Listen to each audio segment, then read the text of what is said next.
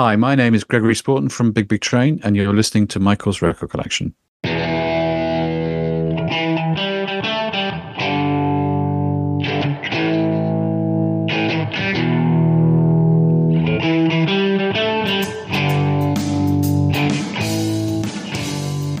Hello again, everybody. Welcome to Michael's Record Collection, where we talk about great music with the people who make it and the people who love it.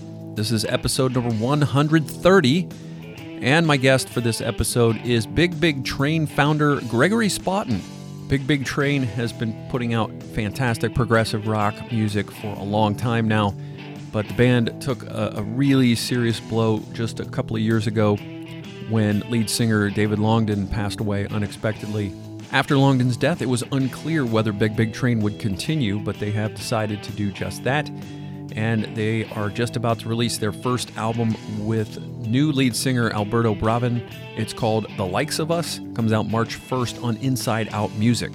Gregory was kind enough to spend some time with me talking about the new album, about moving on without David in the band any longer, and uh, his musical history, and a lot of other topics. Can't wait to bring you that interview. Before we get to that, I want to make sure that you know about michaelsrecordcollection.com. That's my website, and you can find links there to everything, including how to sign up for my free newsletter. Get it in your email every week, no charge to you.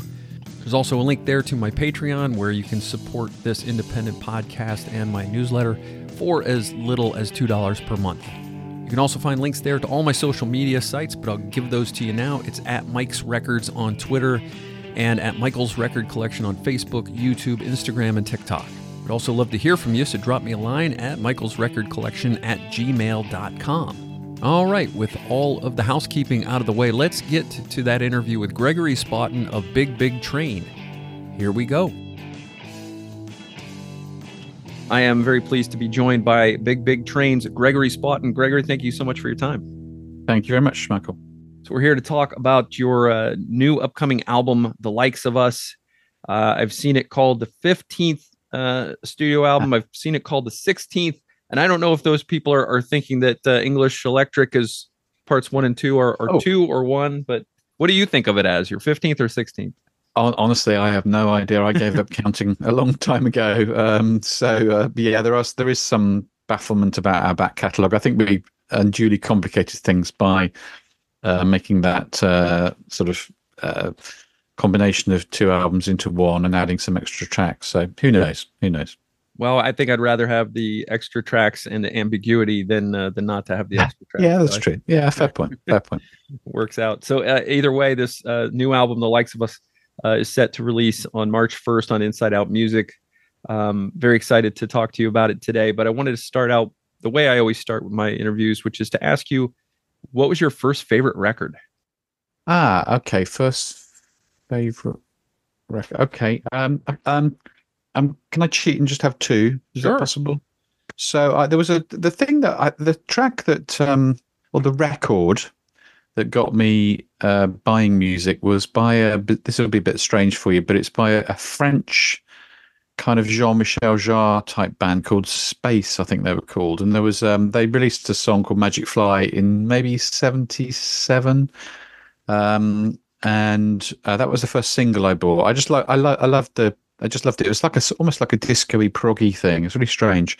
And on the B side, I remember very well there was a track called um, "Ballad for Space Lovers," and it was that track that I really fell for. Um, so that was the first record I bought. The, the first record, the first long player I owned was I stole from my brother.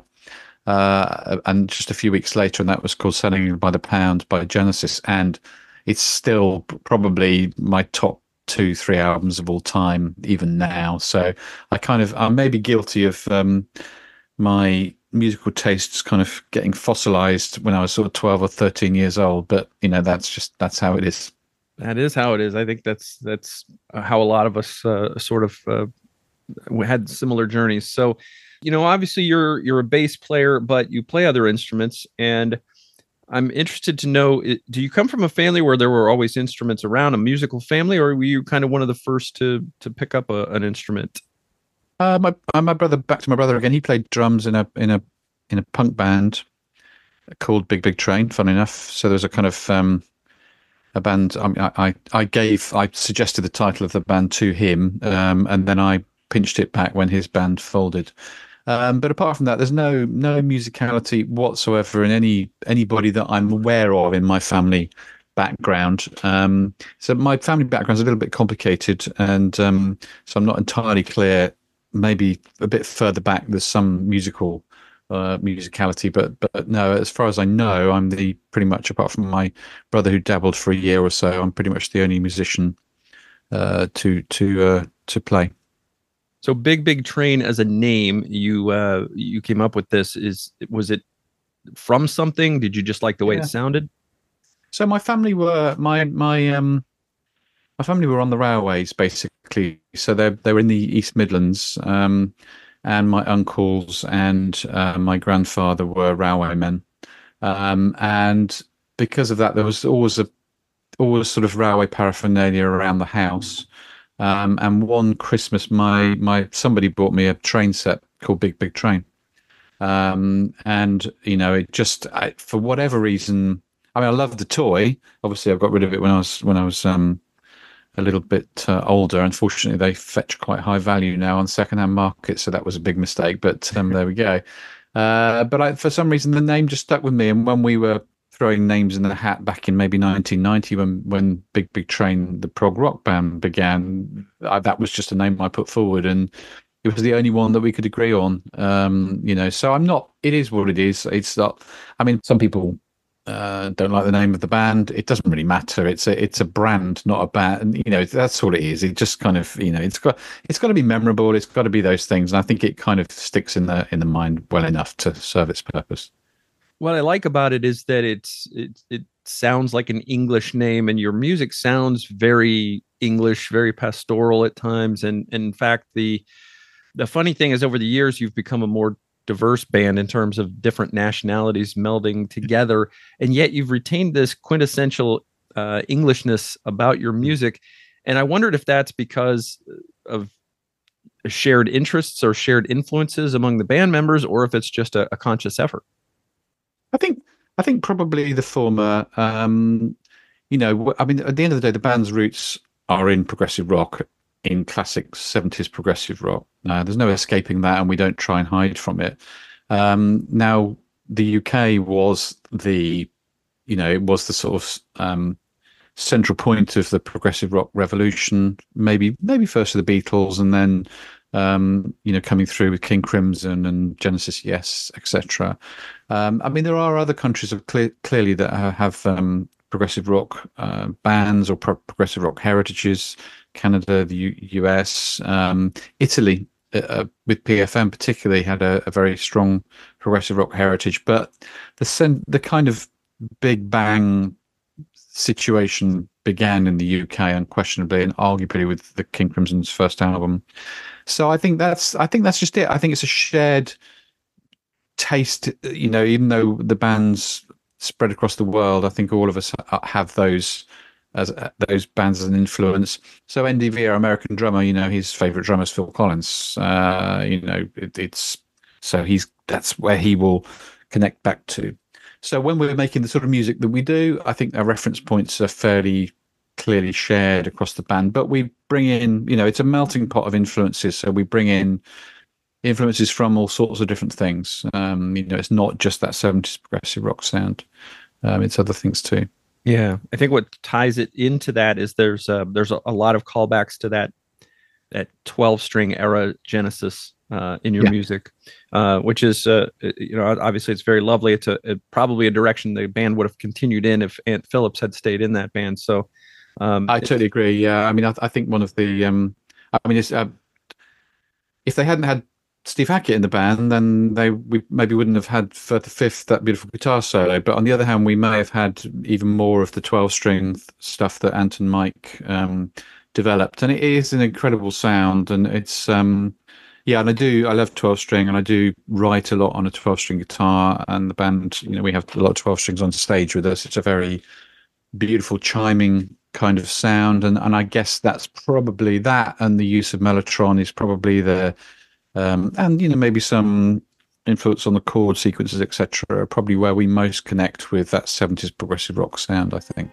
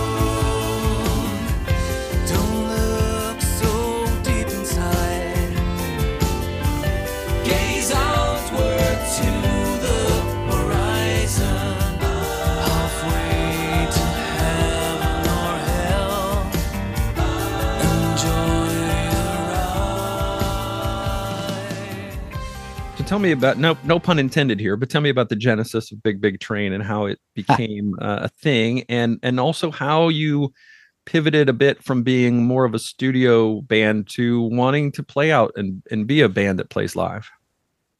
So, I mean, we started off as a band um, back in 1990, a very traditional five guys, local, playing pubs, that sort of thing. Um, but we didn't, you know, we were, I was still learning my trade as a songwriter, really. And we we made a couple of albums. We got signed to a label run by a band in the UK called IQ, who were fairly big cheeses on the 80s sort of prog circuit. So we felt um, at home there. Um, but it was really hard to keep the band. You know, we were maybe I don't know 25, 26. That was some people were getting married and having kids and all sorts of things. So keeping the the band going was really difficult. Um, and in the end, I mean, it kind of started with it, with me and Andy Poole, a friend of mine, and it kind of ended or seemed to have come to a, a end with just the two of us again. We kind of, after maybe ten or twelve years, we sort of retrenched to two people with some people around us, um, just trying to carry on making albums more out of stubbornness than anything. If I'm honest, it was kind of like a hobby, I think. Then um, we then we got a new singer called Sean Filkins, and and um, Sean had a, a good sort of proggy voice, and suddenly we started selling thousands of albums, and which from you know just a couple of hobbyists at home seemed to be a bit a bit preposterous, really. Um, but Sean certainly helped us along our way. And then in 2009, I'd written an album called The Underfall Yard, um, and I suddenly had a phone call from our studio engineer, um, Rob Aubrey, and he said, "I've I've got I've got a singer here. You need this is the guy. This is I found the singer for Big Big Train." And I, and I just said, "Well, I I'm not looking for a new singer. Um, we've got Sean." Um, but he said, "No, you really need to listen to this guy." So and his his name was David Longdon, and um, so I, I listened to what David had recorded uh, in the studio for a solo album for one of the IQ band members and thought, okay, this guy's got a really soulful voice that would work with my music. Um, and so I started a kind of long distance relationship with him, just on the phone, just getting to know him, thinking, do I want to get to work with this guy? And then took the only, I think, probably the only really hard decision I've made in, in my life with regard to music, and that was to to to let Sean go and to bring David on board. Um, I'm still I'm not proud of myself for it, but I just thought uh, at that point in time it was time to really try to do the most with my music. I could see there was a good sense of direction, but I wanted to kind of you know start to make some headway with it. And then we put that album out, The Underfall Yard, and suddenly it started selling in the tens of thousands of copies. And um, you know, uh, it's it's it's still one of our biggest selling records. Um, and it it we brought on board a brass band. We it kind of def- redefined the sound of what we were doing. It was that traditional seventies prog with a with a kind of colliery brass band thing. Um, it took off from there, and about three or four years later, we thought we started to think, okay, there's a lot of people who want to see us play. I mean, clearly was an audience. It wasn't just a figment of our imagination. Mm-hmm. Yeah. Um, and so we decided to play live in 2015, and um, suddenly we were back in front of an audience, which to my, which was a long, it was a long time since I had played a gig. You know, it was um, maybe I don't know, 15 years So getting back on stage uh, was a bit of a shock to me. Um, but I really, you know, I began to really enjoy it, and I just could again see professionally it was becoming a career, basically. Yeah. Um, and that's where we were headed. You know, we were moving forward, and then, as you know, David sadly passed away a couple of years ago, so we've had to go through another change. But that's the kind of story of the band in a nutshell. Um, uh, you know, without bringing it right up to date, that's um, that's where we were. Well, I would say uh, David Longdon was, I think, you probably will agree with this, and and Rob would probably agree. Rob Aubrey would probably agree with this, but I think for me and many Big Big Train fans, is where the band really developed its voice. I think David's voice was suited perfectly for the band, and you know, without Sean departing the band, we wouldn't have had his fantastic 2011 solo album. So I think it kind of worked Yeah. out for everyone. Yeah, I was really pleased that he he um he he went away and made that album. You know, I he he um he he made a lovely album there. I think he's kind of drifted out of music recently, but I'm pleased that he made a, a statement of his own uh, on that basis. And we talk now, me and Sean. You know, we we um we bumped into each other in a car park a few years ago, and we sort of locked eyes, and I thought, oh, this could be trouble. Quite a big guy, Sean. Uh, but we were there was enough water under the bridge for us to both see that you know what had happened and why we did what we did or why I did what I did. Um, but yeah, David, I, unquestionably, uh, from the Underfall Yard on, I think we'd found a way. I mean, it took me. I'm a. I was quite a, a slow starter with songwriting, and um, while some of my early efforts were pretty good, I, I really it was kind of on that album. I think that that you know, I, I I'm a kind of studier of things, and I, I really tried to learn the craft. And that it is a songwriting is a craft. You know, there's no question. You can't just chuck stuff together. You've got a craft to do.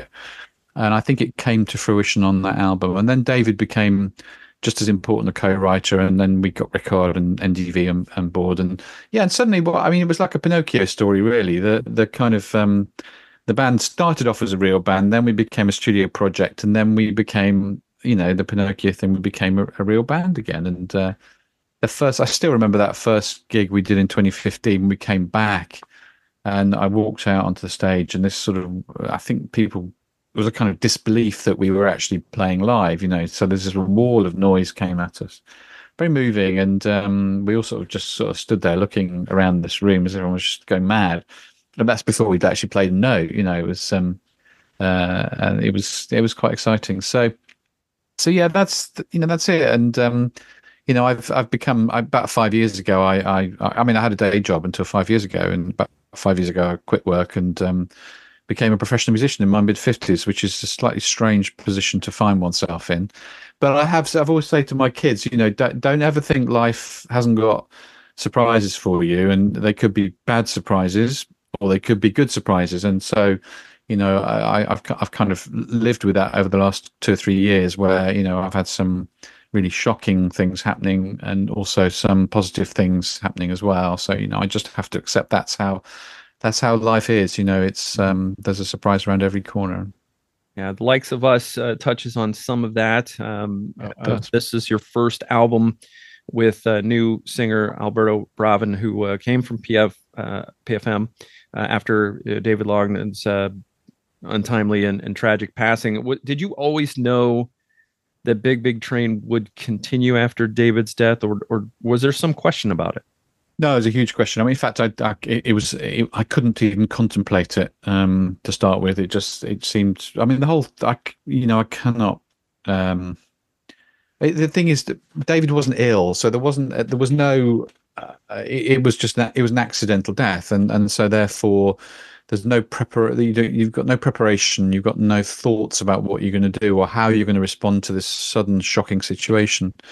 Um, david's partner sarah reminded me um, that she'd had conversations with david to say look if something ever happened to me you know make sure big big train carries on. So so i felt like we had his blessing and sarah's blessing and that was important to me. But on the other hand i, I wasn't you know i just thought myself maybe this is you know I, how many bands have have been through the loss of such an important figure and managed to carry on? You know i, I was scratching my head thinking about know, you know there are examples. As acdc which was able to um to continue but there are other examples like the doors where you know it really didn't it, it didn't work for them at all. Um but i mean basically what happened is there was there was a meeting between me, Rikard, and NDV, and so NDV and Rikard were the two guys that have been my close bandmates since two, since 2009 or so, and uh, and our manager as well. And and my I went into that call thinking actually I do want to see if we can carry the band on, but my I just the thing was if either of them were out, either Rikard or NDV couldn't, then that was it for me. But we all felt the same. We all felt, you know, look, we we've all put our heart and soul into this music over the last few years, and we thought as long as we can find the right guy or girl, the, the right person to to you know as a new singer, then we'll, we'll give it a go. We'll see what happens. Um, so that's when we um, that's when we started the um, you know the discussions around who we would get into um, to be our new singer.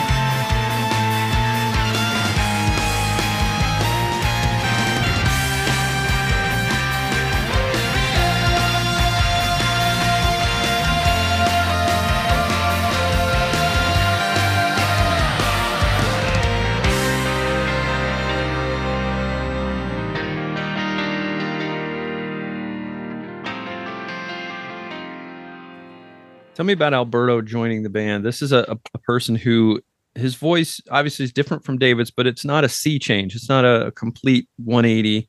And it's also a, a voice that I feel is very similar, it has some very similar characteristics to Nick's voice. So when there's harmonizing, there's a, a very uh, close um, ability to to meld those voices together. Yeah, the, the harmonies are really are really beautiful, and um, I mean we're very lucky with singers in the band. We've got a number of we've got Oscar and we've got Claire and, and NDV and Rico. They can all sing as as front persons on, on their own. So we we you know we, there's a lot of as you've heard on the album. There's a lot of sort of big harmony moments there. I th- I I saw him playing with PFM. Um, I was just like wow, you know, that was that, I didn't know who he was, you know. In fact, at the time he had short hair, so um, that was 2015. So I was just was watching PFM, and you know, I know the backstory of the band, but I didn't know who this young singer uh, who stood at the back of the stage behind a keyboard uh, was, and he was singing the, the more difficult, technically difficult songs.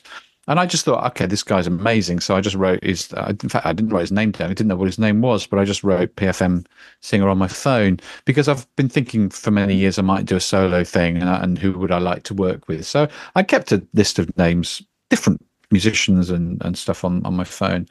So when we decided to to to really start looking for um for uh, a new singer, I Alberto was literally the first name on my list. I had subsequently found out what his name was. um, so, but actually, tra- he hadn't got much of a social media profile, so tracking him down was quite difficult. Uh, in the end, I managed to get an email through to him, and um, it was it was a phishing email. It wasn't like you know, would you audition for Big Big Train? It was, have you ever heard of Big Big Train?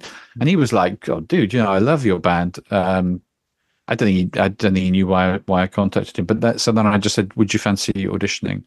And that was a big a big a big decision for him because um, you know at the end of the day, okay, in PFM he was the he was the vocalist, keyboard player, and it was the band was run by some of the older band members. Um, but it is the greatest progressive rock band in Italy, you know, and and they were doing you know one year they did like 120 gigs, so you know he was really busy with them. Um, so it was a big decision for him, even if he'd passed the audition. Did he want to join a a, a, a band that hasn't quite got the uh, reach of PFM or the, or certainly the backstory of PFM? Um, anyway, he, I mean, we auditioned quite a few people. Um, Alberto was the strongest audition for me.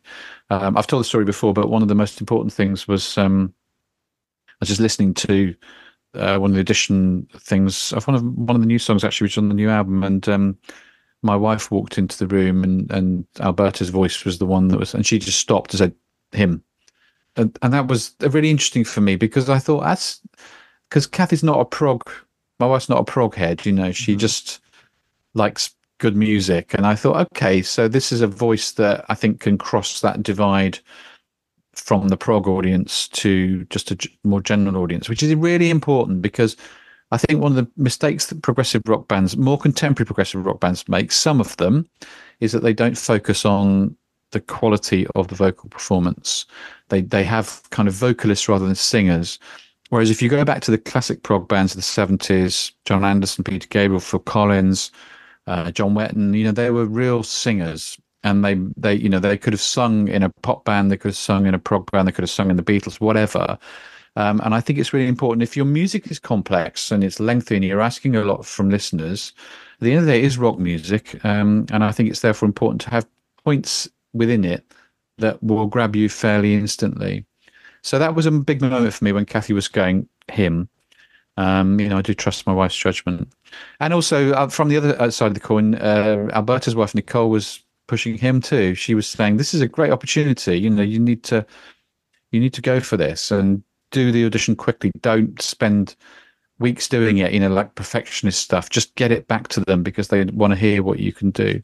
So that just goes to show partners, wives, husbands, really important in personalities in musicians' lives, in everyone's lives. I know, but you know, they uh, the advice that they give to to us um, when we're sort of kind of um, in the middle of things, it can help just to clear the fog a little bit, I think, and just get to the point. So uh, yeah, you know, he passed the auditions. Um, we I started to meet him on Zoom like this because he's in Italy and I'm I'm in the UK and um, started to develop a friendship with him. We came over. He came over to um, to kind of meet the rest of the band and do a photo shoot and all those sort of things, and then we took it from there really. And um, he's been yeah he's been he, he's been brilliant. You know he's just been he's a great guy. He's a really great human being. He's had to step into some big shoes with with you know with the loss of David. He's been very respectful of that of the backstory of the band, um, but he's starting to find his own. You know, he's starting. You know, we played a, quite a few shows last year, and he's his own personality is coming out now, and that's lovely to see because I'm just stood there watching him just sort of grow as a front man. So, so yeah, it's been you know, I you know I've been through some tough times, and and I th- I try to take joy and pleasure in life where I can, and watching Alberto, um, you know, my friendship with him growing and watching him grow as a front man's been a real a real dear thing for me.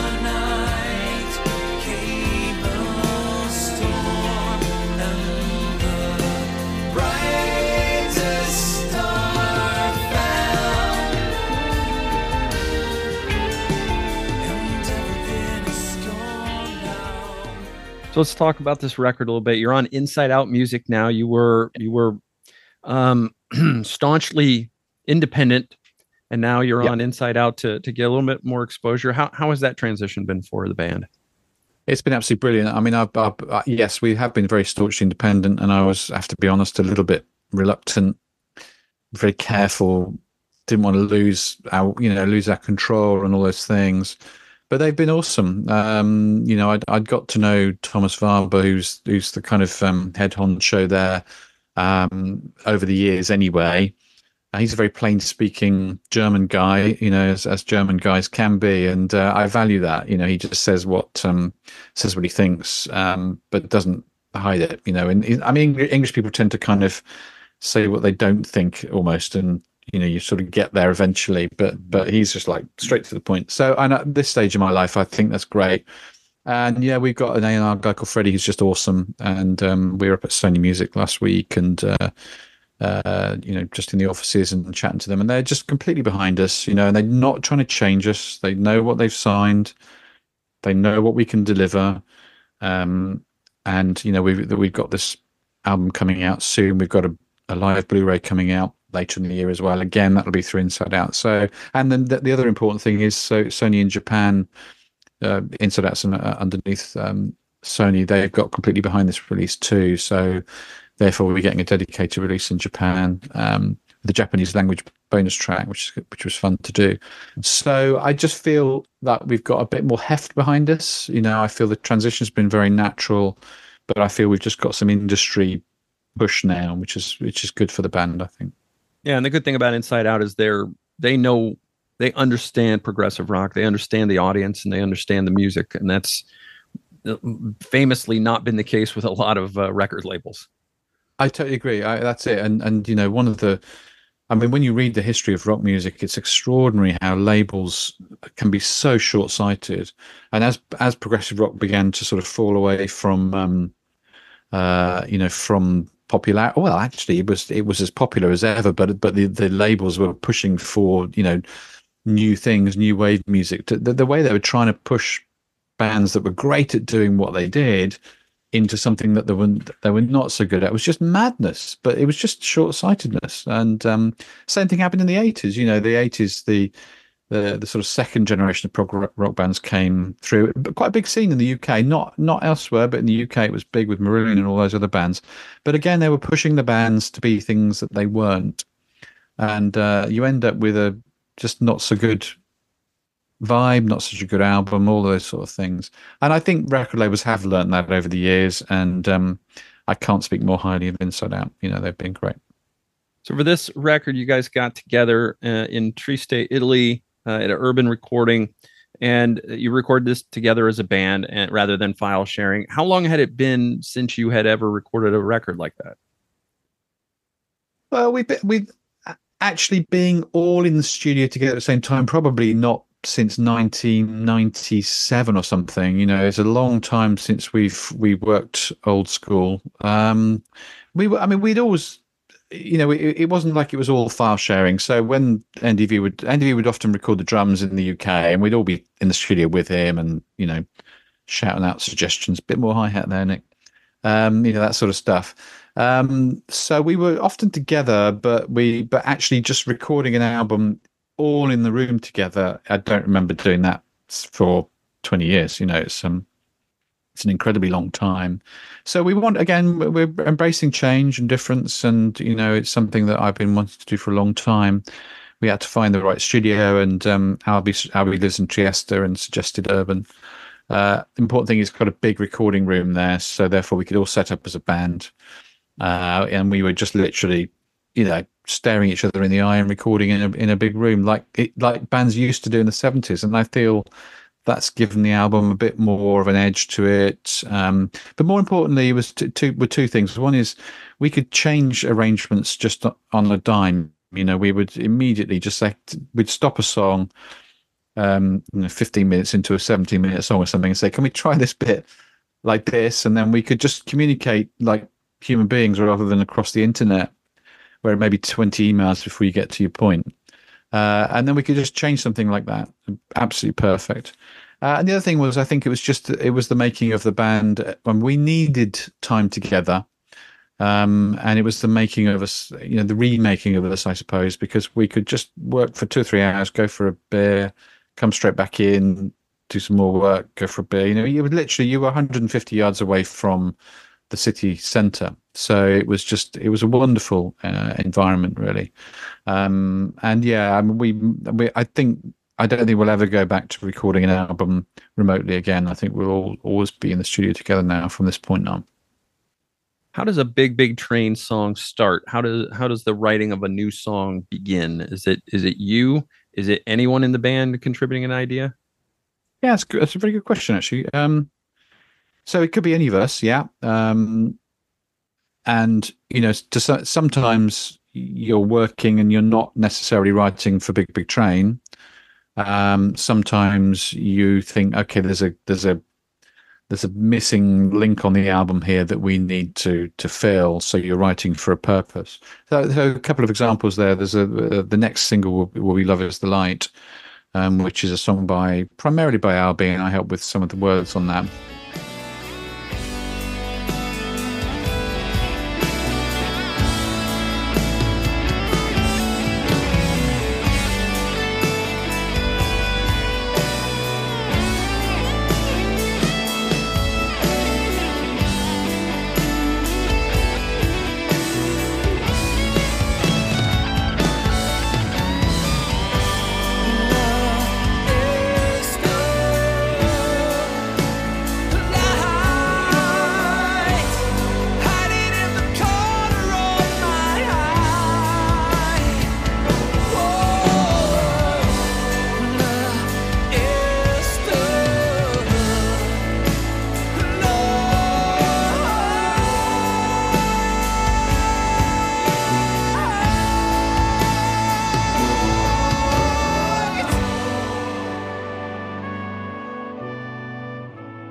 Was a that was a song he'd had for a few years. Um, he hadn't found a home for it, and the version that he originally had was very different from the version that ended up on the album. But he could hear, he you know, unpicking the arrangement that he had, he thought actually this sounds like it could be a big big train song. So he sent it over to me, and I immediately fell in love with it and said, you know, can we just get a middle eight worked up and all those things. Um, another example is uh, the long piece on the on the album. I, I and I, I we all knew that we needed some. There was something missing. We had about forty five minutes for the album, but we needed another track. Not necessarily a long track, but we just felt we needed something else. So I I, I wrote that in. I had a couple of months in Rome, and I wrote that in Rome. I just bought a twelve string guitar first day I was there, and spent two months writing it. I had a bit of music from NDV and I sort of wrapped the writing around it. Uh, and I just, I mean, on, and honestly, you know, it was written and sung into an iPhone, um, and that's how the others were hearing it. It was, it was, it was not a um, the elaborate arrangement you've got now developed later on. Um, it was, it was as humble as as you can be. Just one man who can't really sing very well, um, singing into a phone and um, with a guitar. And that was it, like busking, you know, some ideas and stuff.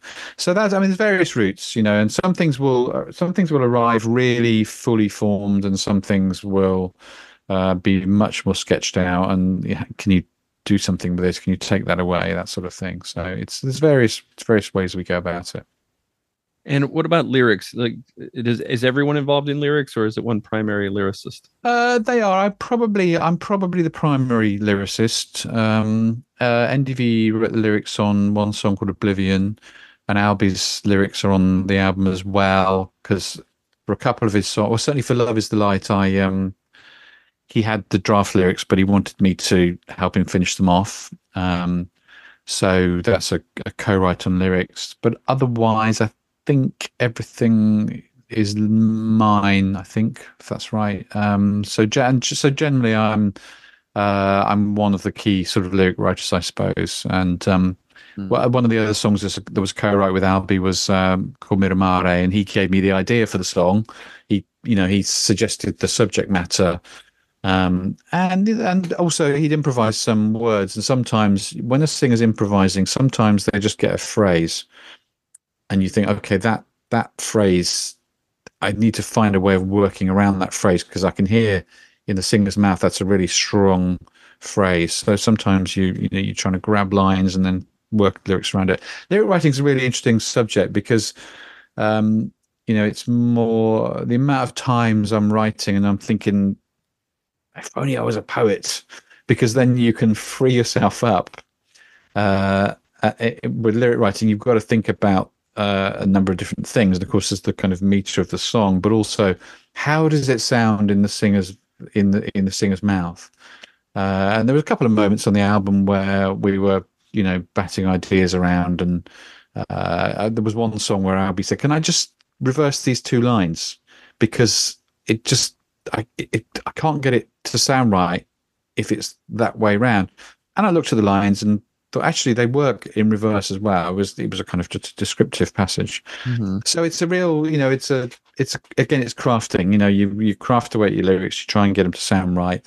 You try and you, I want people to be able to read them and think that that reads really beautifully, but also the singer's got to be able to sing them and not feel like he's got too much of a mouthful of words to get out. All of those things. So it's a quite an interesting discipline, and um, uh, you know, I I do my best. Um, and as do the rest of the guys in the band, and I think we sometimes get some some pretty good results.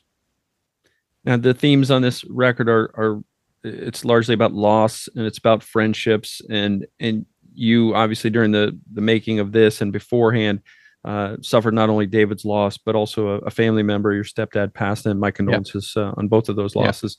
Um, what inf- is is that the kind of thing that informs a Big Big Train album? Do you start with an idea or a theme or a sound that you want to work around because you your albums have great cohesiveness and it doesn't sound like you've just compiled enough material to put an album out.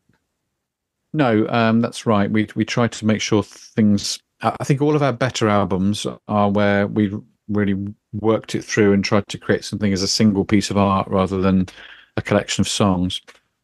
Um, this is a, this is bit this is unusual for us because I think a lot of our albums in the past have been st- third party stories, really. So I'm always on the lookout for interesting tales, you know, as was David, things that we can write about, um, stories from local communities or, or whatever. Um, but this album, with the exception of Miramare, which is a, a story in, based in Trieste, a history story in Trieste, um, the rest of it is incredibly personal. And and it, it was simply that at this point, with the the two major losses I've had in my life, and also Alberto had been through a, a tough time in his personal life as well. It it didn't feel honest or real that we could write about uh, some other subjects that were not about what we'd experienced.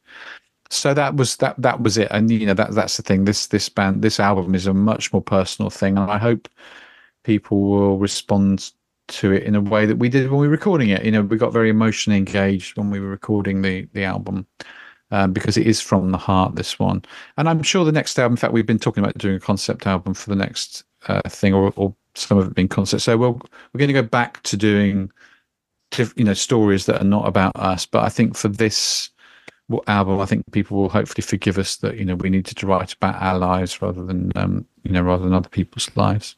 I know. Not only do I think they'll forgive you, but I, I'm sure that when you you started taking the stage with Alberto, your fans were extremely supportive of just having you back and and knowing what you'd all been through because you'd been through the same thing that they'd been through. They lost David as much as you guys did. that it was exactly that and um you know it was as keenly felt uh outside the band. I mean well different emotions i suppose but they david was an incredibly popular guy and it was always he was always approachable to fans you know he was always he always liked to socialize and talk to people and he always make people feel that he cared about what they thought and and said etc um so yeah it was a it was it was um I mean, I can't tell you how difficult it was for our fan base as well as for us, um, and for us to. And I know it's difficult for other people, for, for the listeners. I mean, we're putting a new lineup and a new singer in front of them, and we're asking them to keep listening, and that's all we can do. It, keep listening, and if they choose not to, then that's fine. I've got no, you know, that I'm not. That's it's not for me to determine whether or not they think it's appropriate that we carry on. But I noticed during the last tour uh, which was 17 shows, I could see during the tour that people were really taking Alberto to their heart, you know.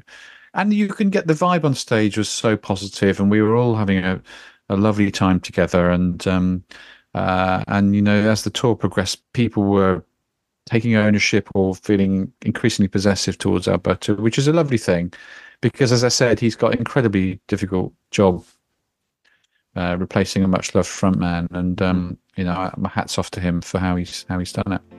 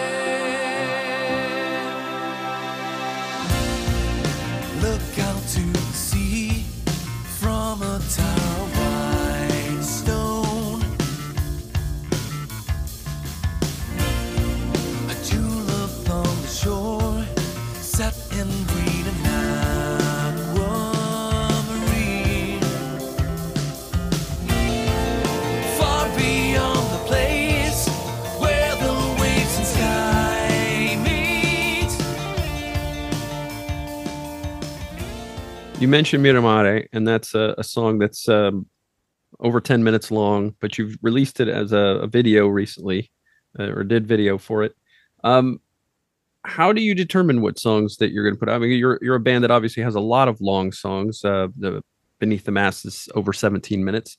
Um, how do you determine which songs, or is that a, a, a label uh, thing w- since joining Inside? Uh, I, th- I think it was a discussion between us and the label. Um, uh, initially the I think the initial conversation was let's have two singles, and probably that was going to be the sort of yin and yang thing with Oblivion being one of the heavier rock songs, and the album Love Is a Light being the ballad or one of the ballads.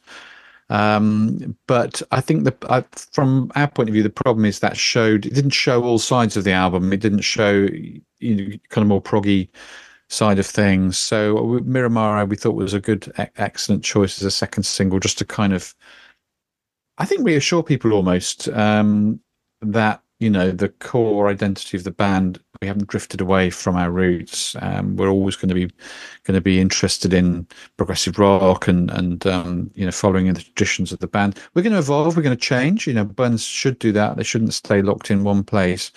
Um, but I think we just wanted to to reassure people with that second single Miramare and then the third single will be Love is the Light which uh, I think hopefully will be quite a popular popular release people have heard it live anyway but um, but I think when they hear the studio version, they're going to really like it. Well, I can, I think I can put people's minds at ease. This sounds like a big, big train album to me. It, uh, you haven't lost uh, anything off your fastball in terms of progressive rock. So, thank you. Um, thank the 17 minute epic beneath the mask. This is a, you know, this is one of these grand sweeping epics that you guys are known for.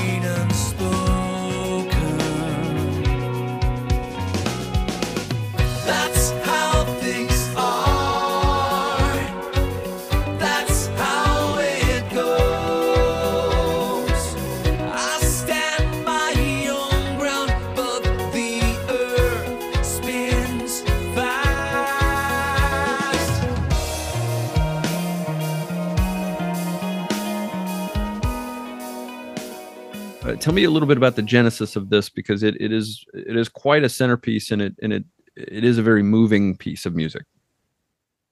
Yeah, it was um it was a challenge to write. Um I didn't know as I said a few minutes ago, I didn't know that it was going to be as long as it was. Really, I, I didn't. I, I, didn't. I didn't. Sit, I, I, think it's a mistake to sit down and think, "Oh, I've got to write a, a an epic." It doesn't work. Like, it should never work like that.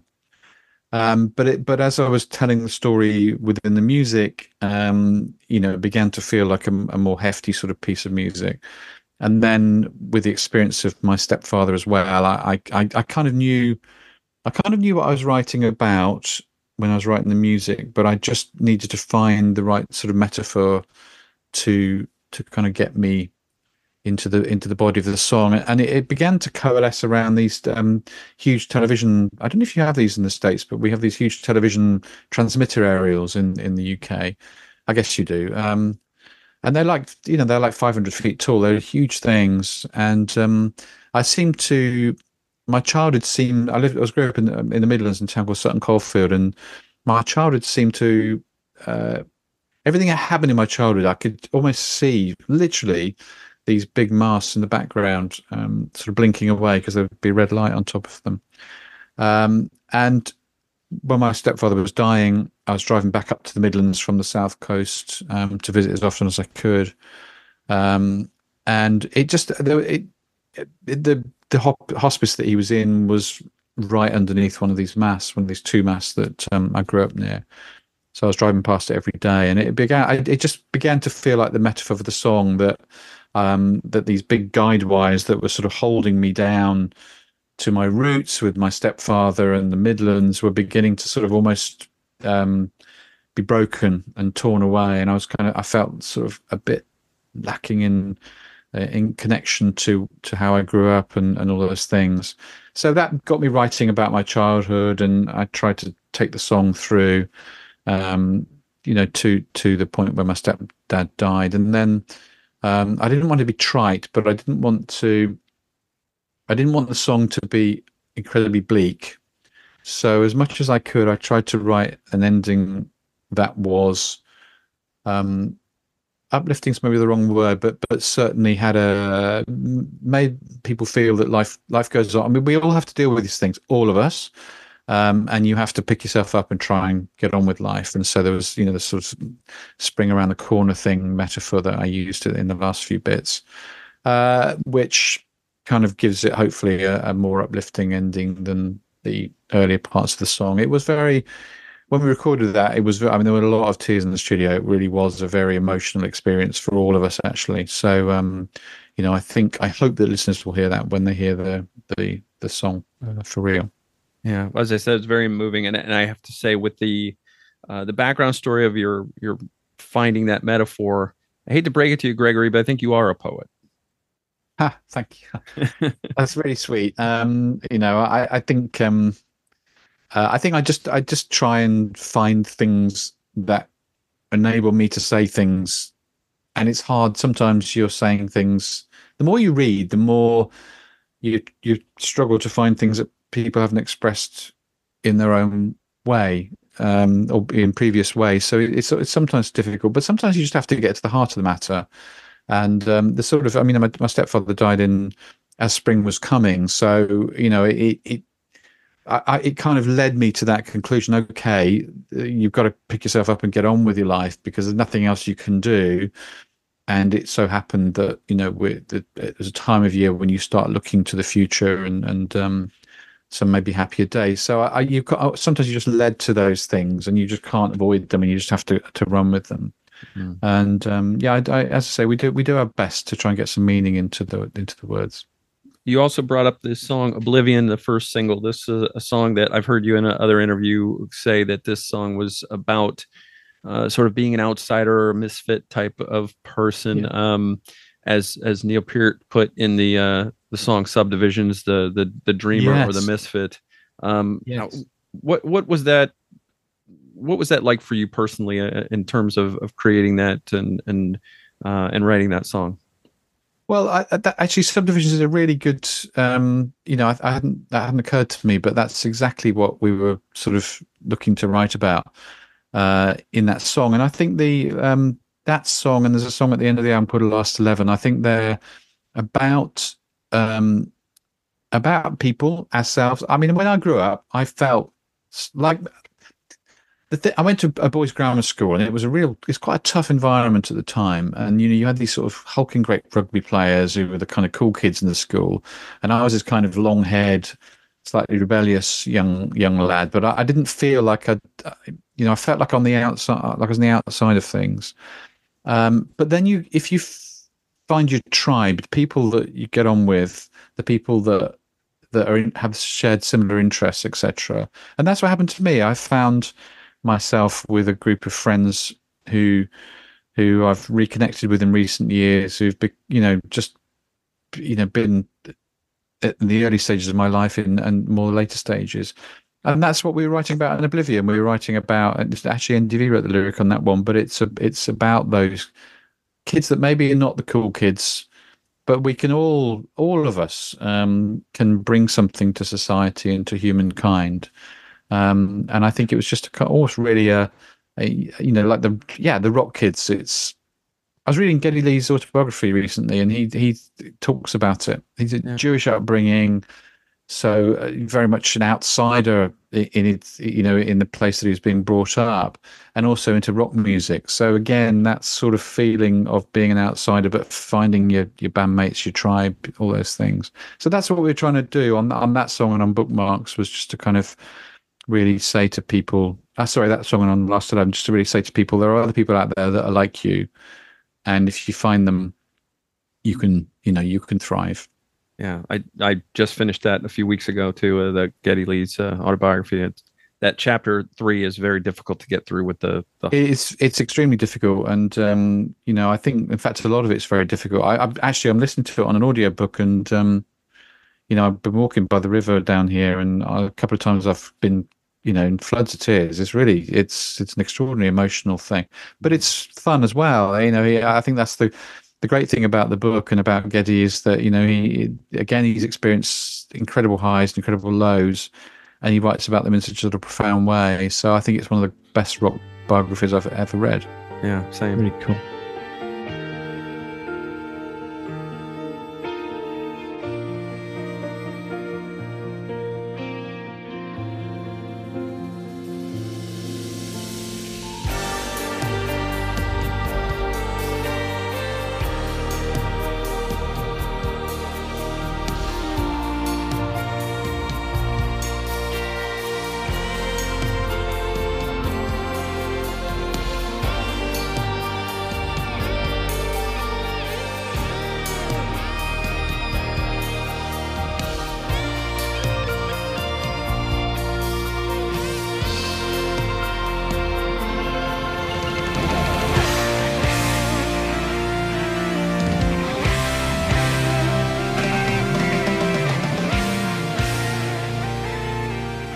The uh, the album here, uh, the likes of us. Do you have a, a favorite track or something that you're particularly proud of on the album?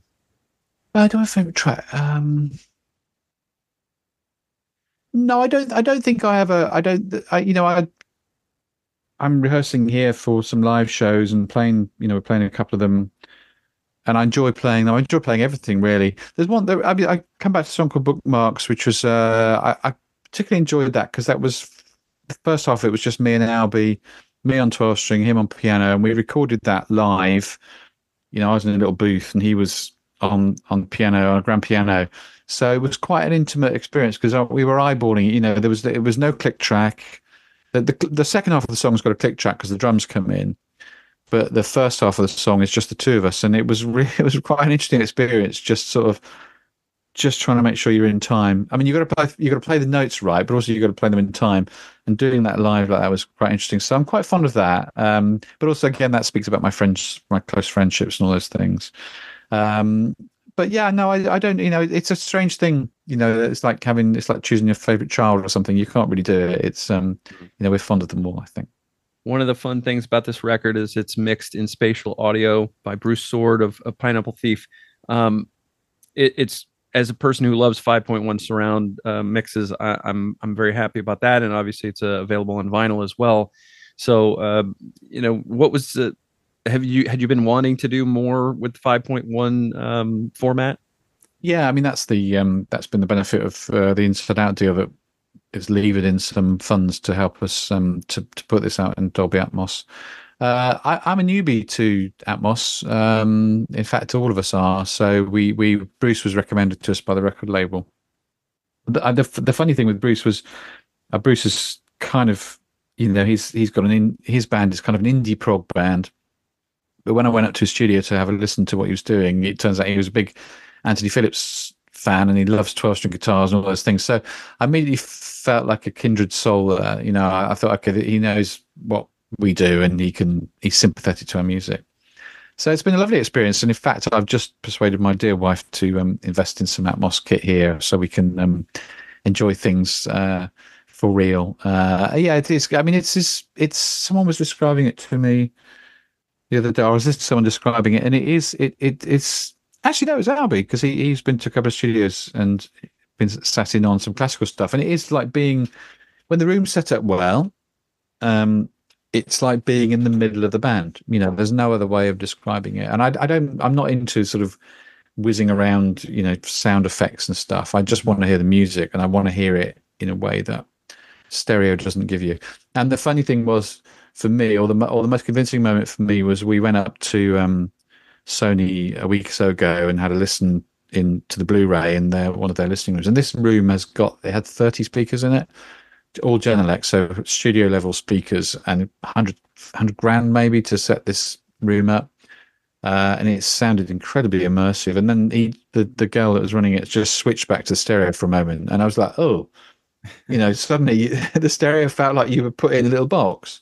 And of course, if you're listening on headphones, I'm, I'm sure that's fine. But um, but in a room, in an environment like that, and not all of us can afford 30 speakers, 30 Genelec speakers, of course. But um, in fact, not, not, I don't know anybody that could. Um, but it's you know you don't have to be at that level. We heard it in a in a um, in a more you know with a soundbar room, and that sounded great as well. So. Uh, yeah, we're, we're looking forward to it. You know, we're going to be doing, uh, you know, with with uh, Inside Out support, we'll be doing every studio album with uh, an Atmos mix. Excellent. How many? Uh, is this a three record deal? Uh, well, I think it, um, I don't know what the deal is actually because we have ma- we have. I'm sorry to sound so um, uncertain of things, but we have a manager that deals with those things. Okay. um, so I, I, you know, I, I, I don't know. I have no idea. All right. Uh, fair enough. Uh, this album, when somebody buys it, they come home, put it on, maybe vinyl, maybe they get the the Blu-ray. Um, what do you hope that they take away from that listening experience at the end of listening to this album? I, I want it. We all want it to be an album that you can't turn off. So I, I that's that's for me is the mark of a good album when you maybe want to maybe you just think I'll listen to the first couple of songs, but then you get drawn in. When you listen to Dark Side of the Moon, you don't just put you know the first two tracks on. You you end up oh well, let me hear that. You know you just you end up on the journey, mm-hmm. and that's it for me. I, if we've made an album that will give people an hour when they will just want to be taken through that whole journey in an audio way, then that's that would be my my dearest hope. And the second thing is an album that stands the test of time. I think we've I think the layers of music are so uh, are, are very significant in there. There's lots of motifs and themes. I think people will be picking up on those for years to come because I've forgotten some of them. Uh, to be honest, you know, there's there's a lot going on there. So I hope, like Sending by the Pound, um, I hope it's an album that people will. I'm not trying to compare it to Sending by the Pound. I would never be so rude. You know, that's a that's a masterpiece. But but I hope it's an album that people will put on uh, in the next few years and think, actually, oh, I've discovered something new here. I've heard it 50 times, and there's still something coming to me. That's that's what we'd like, I think. That's the mark of a great album, I think. Uh, something that can surprise you years after you first heard it. Yes, exactly, exactly. Well, I know one cool thing is that you're going to have some uh, some live dates on this side of the pond. I, I had Nick D'Virgilio on the show uh, about probably a month and a half ago, and he he talked about how great it was that you guys finally had to make the uh, transatlantic flight to uh, to the U.S. And uh, I'm trying to get up uh, to at least one of the New Jersey shows because you're, you're I, I, live in Florida. You're not coming anywhere near no, me. No, sorry about that. But that's okay. The, the the tough part is I have um I have Steve Hackett tickets on the Monday after you guys play in New Jersey, so it's going to be a, a quick turnaround for me. Okay. Oh, what for Steve Hackett tickets in Florida? Yes, yes. Oh yeah, crikey, that is a quick turnaround, isn't it? Yeah. So yes, okay, all right. But well, hopefully, I'll be able to get to catch you because I haven't been. Yeah, I hope to meet you in the flesh. There, it'd be good to see you. Uh, Gregory Spawton, this is has been a lot of fun for me. Thank you so much for telling me about the likes of us. Comes out March first on Inside Out Music.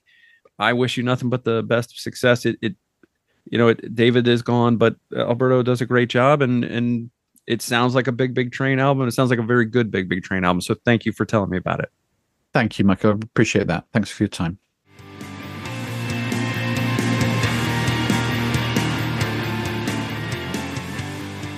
Michael's Record Collection is hosted and produced by Michael Citro.